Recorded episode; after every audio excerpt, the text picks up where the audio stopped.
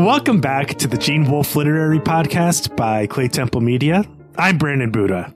And I'm Glenn McDorman. This episode, we are doing our second installment on peace. This is part two of chapter one, covering pages 26 through 42 in the Orb 2012 edition. If this uh, episode were part of a TV series, this would be the Christmas episode of Peace. Uh, though maybe a little darker than your typical Christmas episode. Maybe not. We don't know what anything means yet. We're going to find out as we go through the story. So, Glenn, let's just get right into it. All right. The last episode, we, we got some bits of the, the present and, and then also a handful of different memories. But this episode, it's really just going to be one memory. It's a, a, single episode told over about 15 pages, but we do have to get there first. And we do have a couple pages of We're in the present musing about something. Uh, this is something we talked about last time. It, it starts here with his Boy Scout pocket knife, which uh, is also what's going to lead us to the main event here. And this knife is something that Weir has mentioned previously. He's misplaced it and he wants to go look for it. And now that Dr. Van Ness has given him the okay to get exercise, he is going to wander around his very big house with so many rooms that he doesn't remember what's in all of them uh, in order to look for where he may have misplaced this pocket knife. But of course, he thinks about the knife before he gets started on his quest for it, his search for it. And the logo on it has him thinking about trees and the color of leaves in autumn. Why don't humans have skin the color of autumnal leaves? Is a, a question that he ponders. Uh, in fact, let's just let's just read this bit. It's very interesting.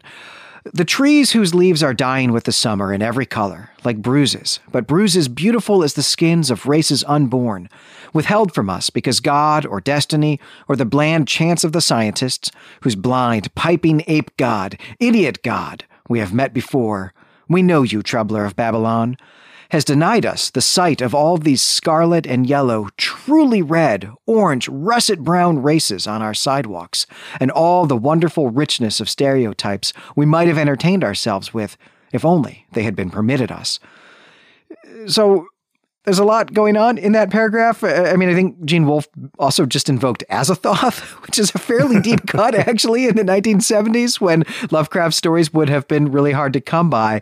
Uh, but this is also a passage in which Wolfe is directly addressing the concept of race, and he's envisioning, or uh, he, you know, he's about to in the next paragraph uh, envision what fantastical humans with skin pigmentations in the colors he's just listed here would be like. But he's going to do it in a, a, very 19th century adventure fiction way where the, the races each have special attributes and the question of whether those are simply culture or whether they are biologically innate in some way, right? that, where that question is muddled at best, which is also, of course, how D&D does this as well. Uh, so I do think we'll probably table most of our conversation about that until the discussion episode next month. But it is a really interesting uh, paragraph. It's actually like a treatise on race theory and speculative yeah. fiction. I'm glad you mentioned D and D. I mean, it is and it isn't, but in the ways that this is a treatise on on race theory and speculative fiction, Wolfe through Weir seems to be pointing out the reliance on stereotyping in order to give a sense of place and its people. And when you just mentioned 19th century adventure fiction, what we're really talking about colonialism and the fact that like stereotypes are really in the eye of the beholder. Stereotype is a word used here in the text. And in this case, what Wolfe and and Weir end up describing is literally manufactured people, like objects that they interact with are like fly bait, like plastic bait for fishing, and they are the object of prey for the boy's knife maker. Like this is an imaginary world of of a manufactured race in not just the imaginative sense, but also in the sense of it's made by the hands of others. It is handmade. That's what manufacture means, by the way. I don't know. Probably everybody knows that, but I'm using it in both senses that we think of it. Uh, you know, in this imaginary world that Wolfe is talking about, uh, though, and, and, and we will be talking about this because it's tied up in cosmology as well. So this will be part of our, our cosmological discussion, I think, on the first chapter. So what's important here is that th- these imaginary people, the, the place where they live in this world and this manufactured world is St. Brendan's island or St. Brendan's land. And this is reference to uh, like an early monk or saint or something like that who explored a little bit around the same time as Columbus and found this island that like nobody has been able to find since. Uh, but I do want to point out this this case of St. Brendan because I think this uh, first of all this sort of Irish connection is important, um, but also this sense of the imaginary, undiscoverable place where anything is now possible because nothing can be either validated or falsified. I talked this about this a little bit in the last episode. Uh, nothing can be validated or falsified by a second encounter with this people and culture is is a big part of what Wolfe is thinking through in this section as well. It's a lost place which I think is a thing that features a lot in this story. The lost place and its inhabitants are really made of memory and supposition and extrapolation. So while Wolfe is talking about this kind of, I don't know, race theory and speculative fiction, I think what we need to be paying attention to as readers of this story, as we're thinking about the thought process of Weir is really uh, the lost place, the unfalsifiability of memory and the places that it can travel to. Also, perhaps of imagination. Right. So we're not even 20 full pages into this story yet. And already we, have got several invocations of, of fantastical stories, things that are, are really just like European fairy tales, I guess we, we could, we could say, right? This, this legend of St. Brendan's Island is, is certainly, you know, something along those lines. Uh, Brandon, I think you said that St. Brendan was uh, around the time of Columbus. He's about 900 years before Columbus. He's a sixth century monk. It's actually like more contemporary to St. Patrick. Yeah, you're yeah. right. You're yeah. absolutely right about that. Yeah. I just wanted to, I just wanted to make sure. Let's put that to side here. There's one other point I want to make uh, here uh, before moving on, which is this uh, idea about pulling weeds, which opens the section about a way to get exercise. Uh, also brings us into Weir's mindset. He says sometimes the weed I pulled was nicer than the blossom that I cultivated. And I want to say here, I don't know a whole lot about gardening. I used to listen to You Bet Your Garden on NPR. Uh, I think I'm pretty good at picking out flowers from the grocery store that live longer than they have any right to. Uh, so maybe I have green fingers or a green thumb, as we say. But uh, anyway, the point I'm trying to make is based on the little that I know, this is a kind of inverse of an ethic of gardening. It's it's it's preferencing an aesthetic beauty over the good for the cultivated garden. And uh, listen, that's something I think a lot about a lot philosophically. Uh, but this statement seems like a metaphor for something that continues almost immediately after this into uh, we are thinking about trees and he describes them as being addicts. It's a really dark description of trees in winter that they're like fiends, as if they're capable of making these ethical decisions. He ascribes this notion of addiction to them, which is, I think we'd say a bad thing. Instead of trees are something whose biological process requires light, requires photosynthesis. It would be wrong to characterize them in this way.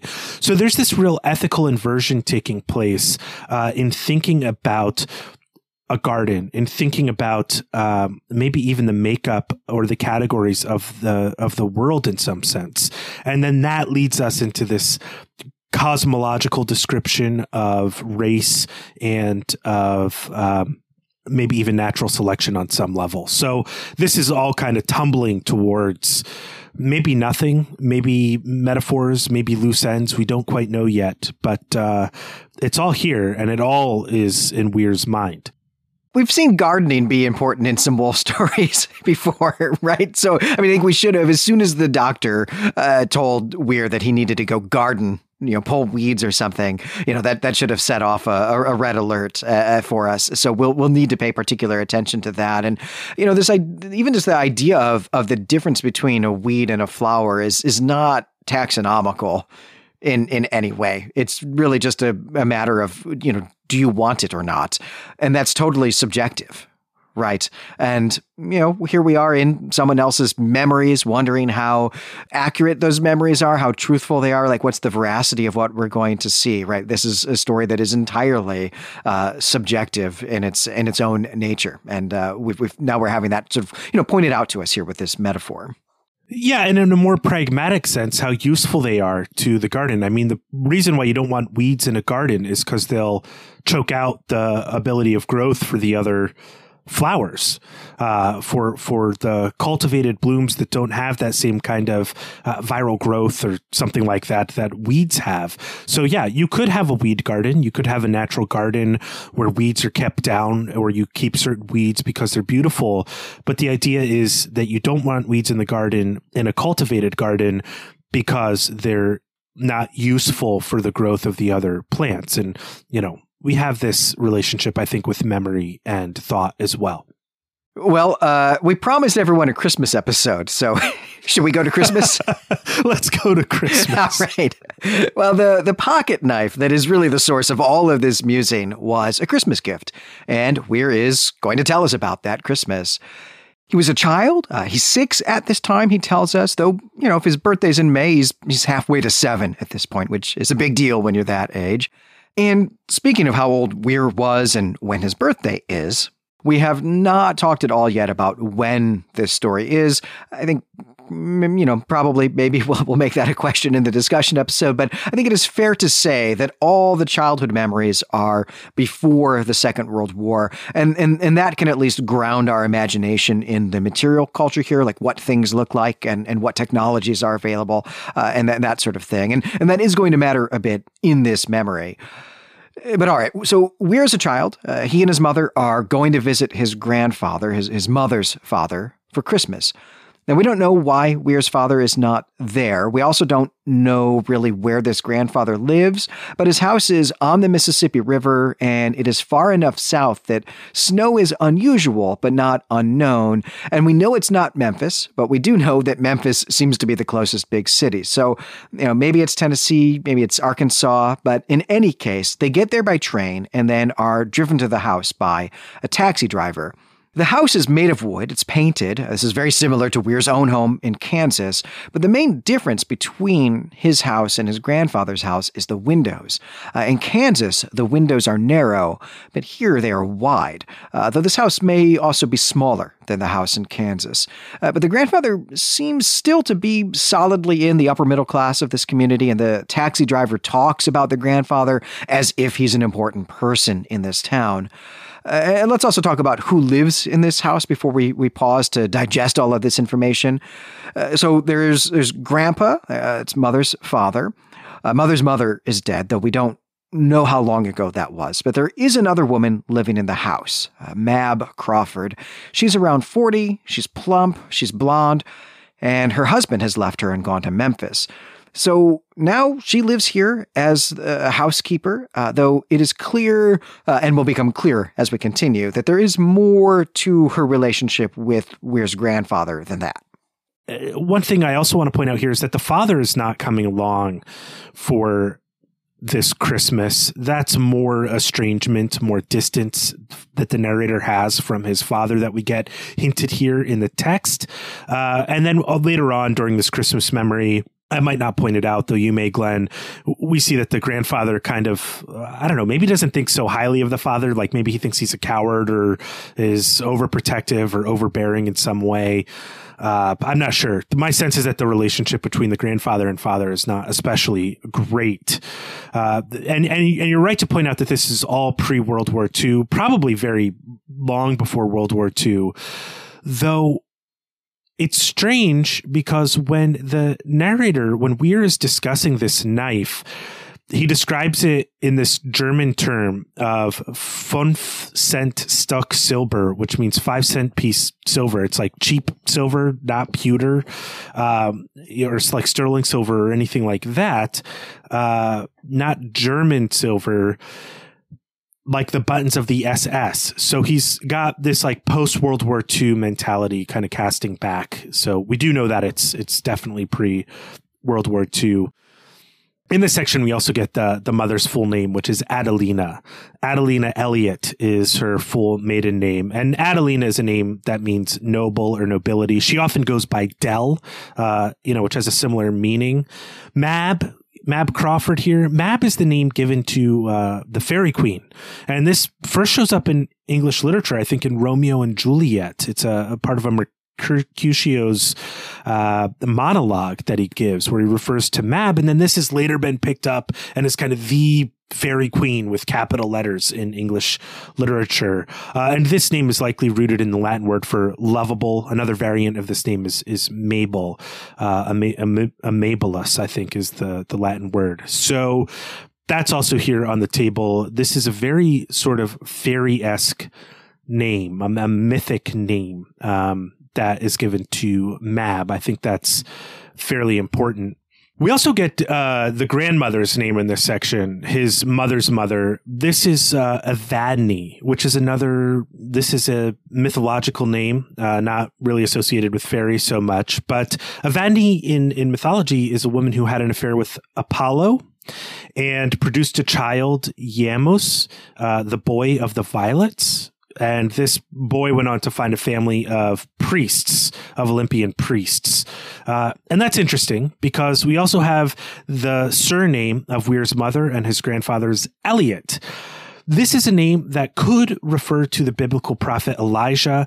It could also come from the Old English that means noble gate. Elijah is famous for never having died, but he, you know, he's another prophet. He he was prophesied to be resurrected before the judgment day, uh, before the day of the Lord, as it's referred to in the in the Jewish scriptures. And the Gospels report that there were many who believed that John the Baptist, who is an important figure, he prefigures Christ, was Elijah reborn, thus being the one who prepared the way for the Jewish Messiah. But Adelina here means nobility, as we pointed out. And so if there's like this noble gate connection, there's something to do with nobility or some kind of maybe innate nobleness of this family as well could also just be a common surname that Wolfe chose. I'm going to keep on using that until we figure out if these names have any bearing on meaning. Um, but maybe if John the Baptist has shown up in the text somewhere, you know, through the guise of Elijah, through this weird name, uh, this weird kind of movement through history to get the, to the name Elliot, uh, we should be looking for Jesus. Though, you know, as we'll see in our next episode, maybe we should be keeping our eyes open for something else entirely.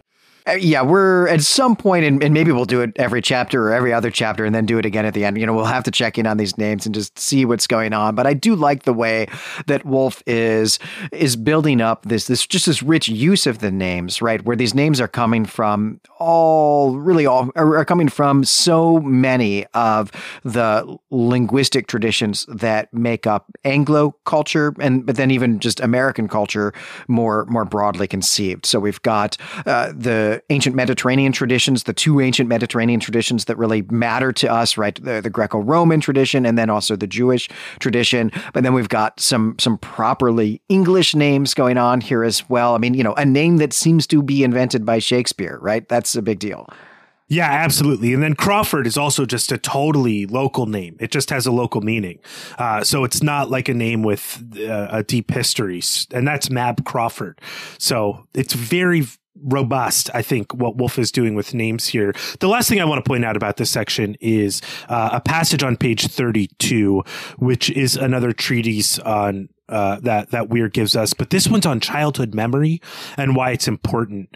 And a key line here in this section is uh, that Weir doubt has reason to doubt his own childhood memory, but that doesn't matter because what was or was not factually true has left an impression. And that impression is what we're dealing with in this uh, quest through Weir's memory. What has formed Alden Dennis Weir is not the objective reality that he's encountered, but his subjective encounter with the world and the impressions that he has received and interpreted, whether correctly or incorrectly, as a result. And, and childhood memory here is another one of these lost places that Weir returns to and inhabits throughout this story, whose falsifiability is impossible. And so what we're dealing with is the, the received impression, the left impression of these memories, not their factual accuracy. Yeah, right. The, the specific context for this is that he remembers the house being white, but maybe it wasn't. He, he says he might just be remembering the snow. It's like, yeah, I think the house was white. Maybe it wasn't. Maybe it was the snow that was white. But at any rate, something was white. I remember white. right. And he's certain that the house had an exterior because, hey, he has to extrapolate that uh, information because houses have exteriors. Uh, but he doesn't remember what the exterior was apart from it being white. And then this is going to move us into all of this business about about dollhouses, which don't have exteriors when you're playing with them. Right. Yeah. So just as Weir and his parents in, in Kansas are now living in the house that Weir's own father grew up in, this house where they're visiting his maternal grandfather. This is the house that his mother grew up in. And in fact, the two of them are, are going to share a room. And it is the same room that Weir's mother shared with her sister when, when they were kids. And she tells Weir that they used to have a big dollhouse on the floor between their beds. Weir thinks that is super cool. And he asks if he's going to get a dollhouse for Christmas. And of course, he is not because dollhouses are for girls. But this is really disappointing news to Weir because he has played with a big dollhouse before with one of his friends uh, as a girl, true, though the connection there had never occurred to him before. Uh, but he's played with a dollhouse and he's been really wanting one. In fact, he's been counting on getting one, it seems. And the, the plan was, uh, you know, what he's been wanting to do, what he's been daydreaming about is putting his toy soldiers in the dollhouse with their guns pointing out the the the windows. Yeah, this is this is a kind of I don't know if it's a classic fantasy. I've never had this fantasy, but it's basically like a soldier's quartering in a house fantasy. Uh, maybe he's read some World War One stories where you know the heroes, uh, you know, th- th- had to stay in a house and fought a battle from the windows or something like that in Italy. Uh, I don't know. Is that the moon is down? I can't remember. that seems to be the Steinbeck story there. But uh, yeah, the point of this though is that what he's thinking about, what he's communicating to us is that toys are shaped by the way that people use them, the same way the Boy Scout knife which is a tool or or, or a knife, or uh, but with the the same way that his Boy Scout knife or any sort of tool or his axe might be shaped by its use, not by what its limitations are. I mean, anything can be used for any purpose, really. And it's either our own limitations, uh, or the limitations placed on us, or the limitations of our own imagination that reduce an object to a single purpose. So the narrator here, Weir, has thought of this whole fantasy about soldiering quarters in the dollhouse and using them to, as part of some battle imagination, uh, battle fantasy. But that's a girl's toy, so he can't do that. And listen, I grew up with all sisters. I have played with many dollhouses in my life. They're really cool. Uh, my one of my sisters is super into like dollhouse furniture, which is also really cool in its own way. Um, but another feature of this dollhouse is that the walls can be removed and you can change the interior structure of it. And then this dollhouse, as it's brought up here, is is another kind of lost place. Its mutability is a feature, not a bug. Yeah, I think the the way to describe what he wants to do with these soldiers in the the doll's house is really just like a tower defense scenario. I think is exactly. what he's got in mind. You know, I don't know which of his other toys are going to be attacking the house, but that seems to be what he's got in mind. Eventually, he'll graduate to like Home Alone, and then from there, I guess you know, to some kind of reenactment of the the house on the borderland. I think those that is the most likely conclusion of that journey. oh, man, yeah, I just finished actually reading to my son the uh, the the Dollhouse Murders, that classic uh, uh, kids book that uh, is actually really quite creepy. It has made me want to get a dollhouse, but he's still too young for one. But uh, I don't know. Yeah, I think this is around age six, as you said. So maybe maybe Christmas at age six we'll be getting a dollhouse. So we'll see what will we'll see what will come of it. I would not mind if it was actually haunted. That would be cool. No, I, I just also want to point out this uh, feature of language here that I like a lot. Wolfe describes the house when they're going to bed, uh, the, the, lights go out, and he says that when the lamps go out, the house is plunged into quiet.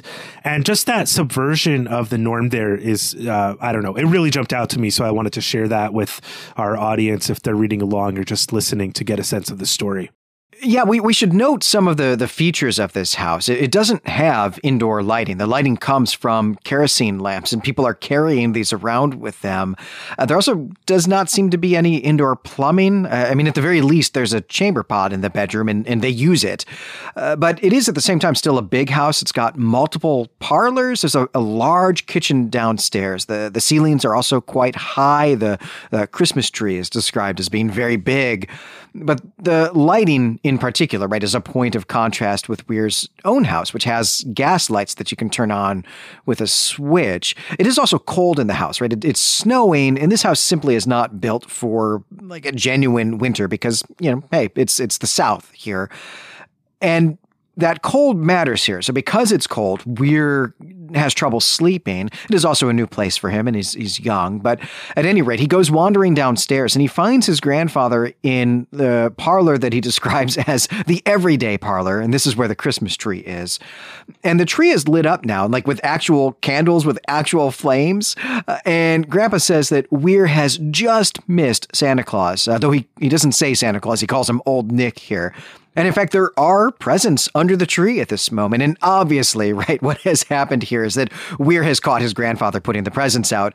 But Grandpa does a pretty great job of covering for that here. I mean, this is like A plus work here, I think. And he even shows Weir some of the presents, not the presents for Weir, but, but presents for some of the other people here for Christmas. Uh, there's some perfume for Mab Crawford, and then there's a, a pearl necklace for Weir's mother. And this is a very beautiful and very expensive piece of jewelry. That's going to matter in the next segment. But this segment ends with a really great paragraph. I'm actually just going to read this paragraph and then, then we can pause and, and talk about all of this information here.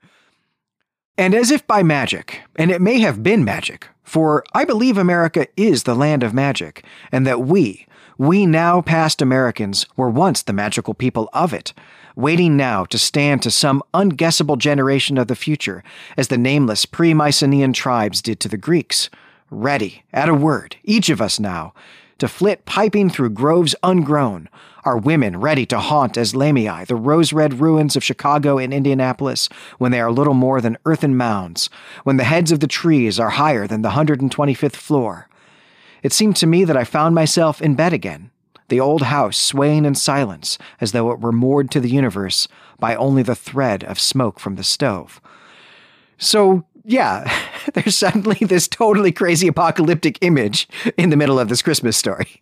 Yeah, this is another America passage here that we're going to look at. We're going to clunk all of these America passages together in our discussion uh, and see, you know, what kind of America is Wolfe describing here? What's even going on?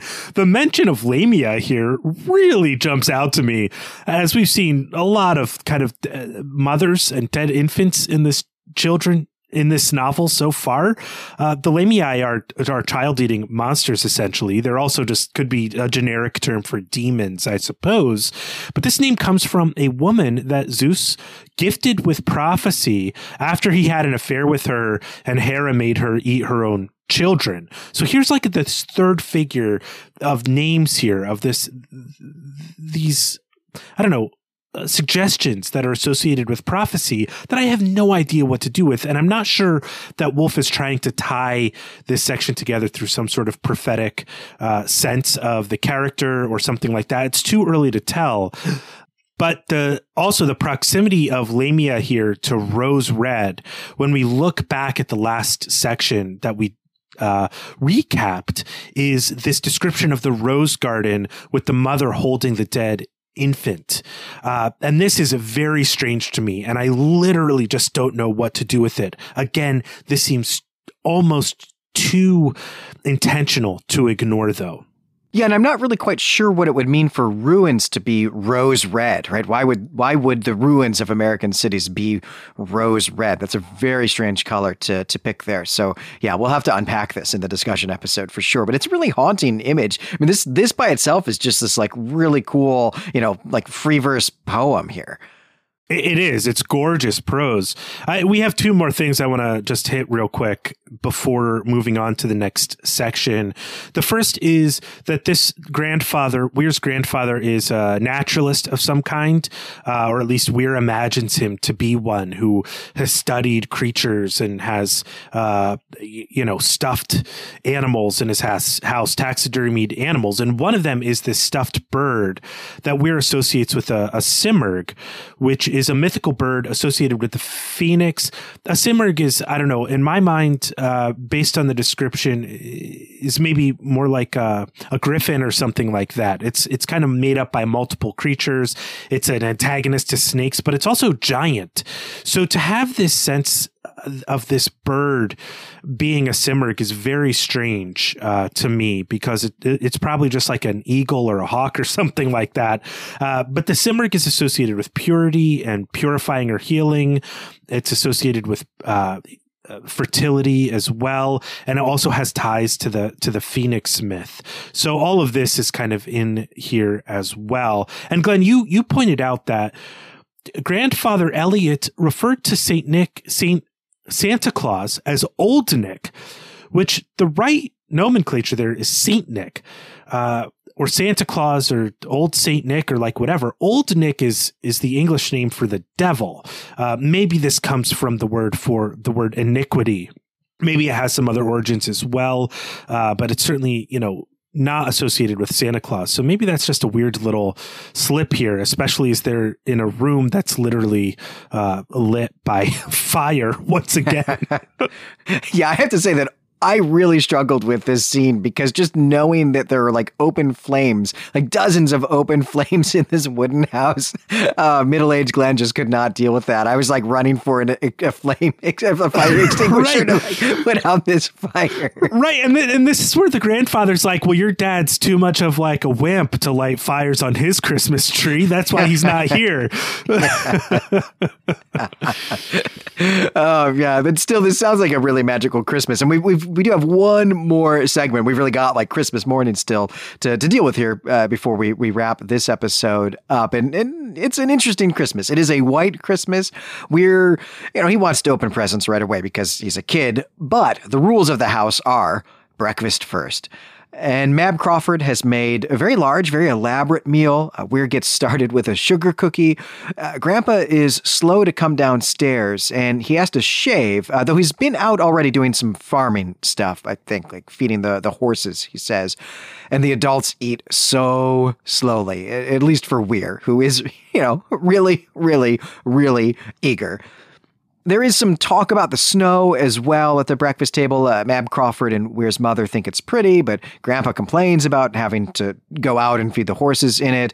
And Mab suggests that if Weer's mother's sister, this is Aunt Arabella, uh, that if Aunt Arabella were here, the two sisters could throw snowballs at their father. Uh, and the implication is, right, that he's being grumpy and he needs to lighten up. He needs to, you know, enjoy the snow, enjoy the fact that it's Christmas.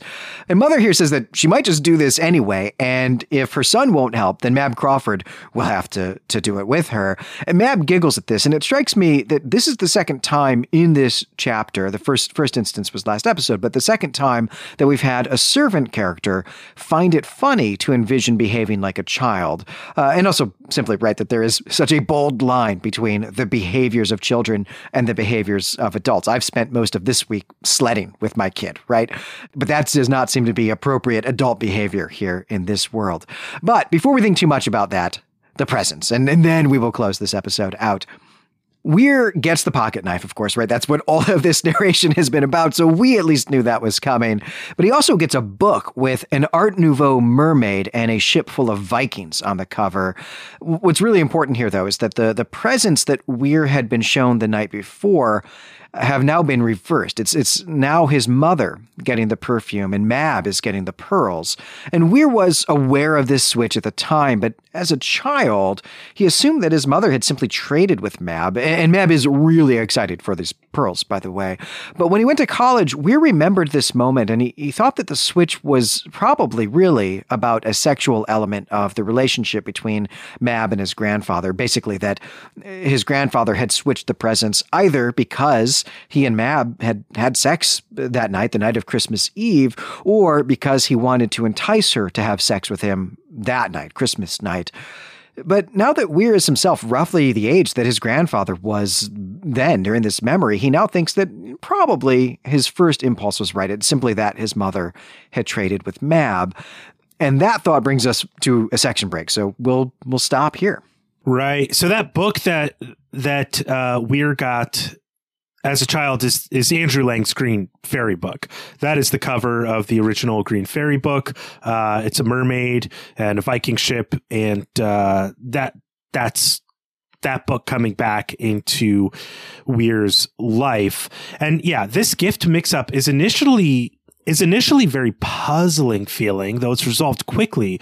But reading slowly through the text, even though it's just the next paragraph where uh, Weer says, "Yeah, the gifts were swapped," that's not explained. That's not the first thing that's explained. All that's explained is that the gifts were given and Mab got the diamond and pearl or the pearl necklace and um, his mother got the perfume the information is communicated in a way where you're just immediately knocked off balance. And what really matters, though, is that the, the end of the section that you t- talked about, Glenn. Once again, at the end of this section, we are left with Weer's extrapolations. And he has two explanations for the gift swap based on how he's felt at different times in his life or different times or things different things he's felt about his mother or his grandfather. And now that he's in this position as an old man he thinks differently about it. You know if he is this kind of er old man this archetypal man he as maybe he believes himself to be then he can find he can't find any reason why an old man would give such a gift to his maid uh, even if he was getting sex from her or they had uh, consensual sexual relationship, not one based on like, if you want to keep working for me, like, uh, you know, we're going to add a sexual element to our relationship. I can think of like several reasons why you might want to give a gift like this to somebody who has basically taken the role of your um, uh, wife, you're a widower who puts up with all your mean comments, whose own husband has left her for an affair. Like, I can think of a lot of reasons why this would be just an act of extreme kindness and maybe of atonement in some sense, uh, and not just rooted in uh, having sex with your maid. It could indicate that there's a deeper, deeper level to that relationship. We also could think that Weer has just misremembered whose gift was whose initially. Um, so there's just a lot left out in the open here, but Weer is very confident in his ability to extrapolate conclusions from incomplete information. And that is what we're left with at the end of this Christmas section. Yeah, these gifts strike me actually as, as kind of strange. I think to my mind, perfume is more intimate and more sexual than jewelry. Uh, you know, which may just be me, but but you know, to my mind, that's the gift, right? That that I would give to a sexual partner rather than the the jewelry. Yeah, it's hard to say. I mean, I guess just there's no way of knowing. Different strokes right. for different folks, I suppose. I think I think in some families, you know, like a perfume for a daughter when they come of age or something like that, or if they like it, um, isn't isn't maybe an unusual thing. It certainly does indicate an intimate relationship, regardless of whether it's sexual or uh, familiar re- familial recognizing of, of a coming of age or womanhood or something like that. Right. I, guess what I'm driving at here is that that Weer is really focused on only kind of one element of or one one dynamic of what these gifts are specifically and that's just how expensive they are. Like the actual content of the gift doesn't really seem to matter. He's not thinking about the pearls as pearls or the perfume as perfume.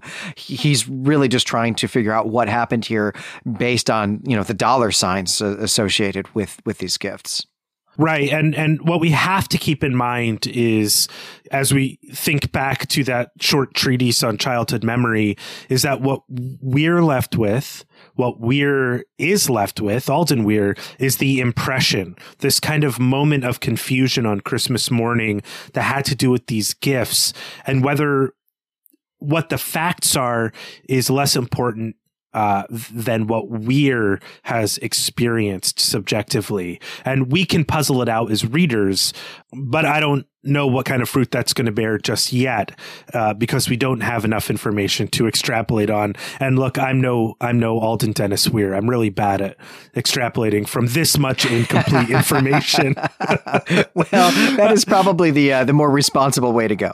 Yeah, I mean, I'll need a few more data points, uh, and that's going to come, I think, in our next episode, and as we continue our coverage of peace. But that's going to do it for this episode. I'm Brandon Buddha. And I'm Glenn McDorman. We hope you'll join us on our forum at claytemplemedia.com or stop by our subreddit, which is just Claytemple Media, and talk with us about this section of peace. I don't know. We could just swap Christmas stories. So you can, I don't know, tell us cool things to do with a dollhouse would be, uh, would be awesome as well. So next time we are going to finish out chapter one. Uh, that'll be pages 42 to 55 in the Orb 2012 edition. Though, of course, after that, we will have a separate discussion episode dedicated to this chapter. But until next time, we greet you and say farewell.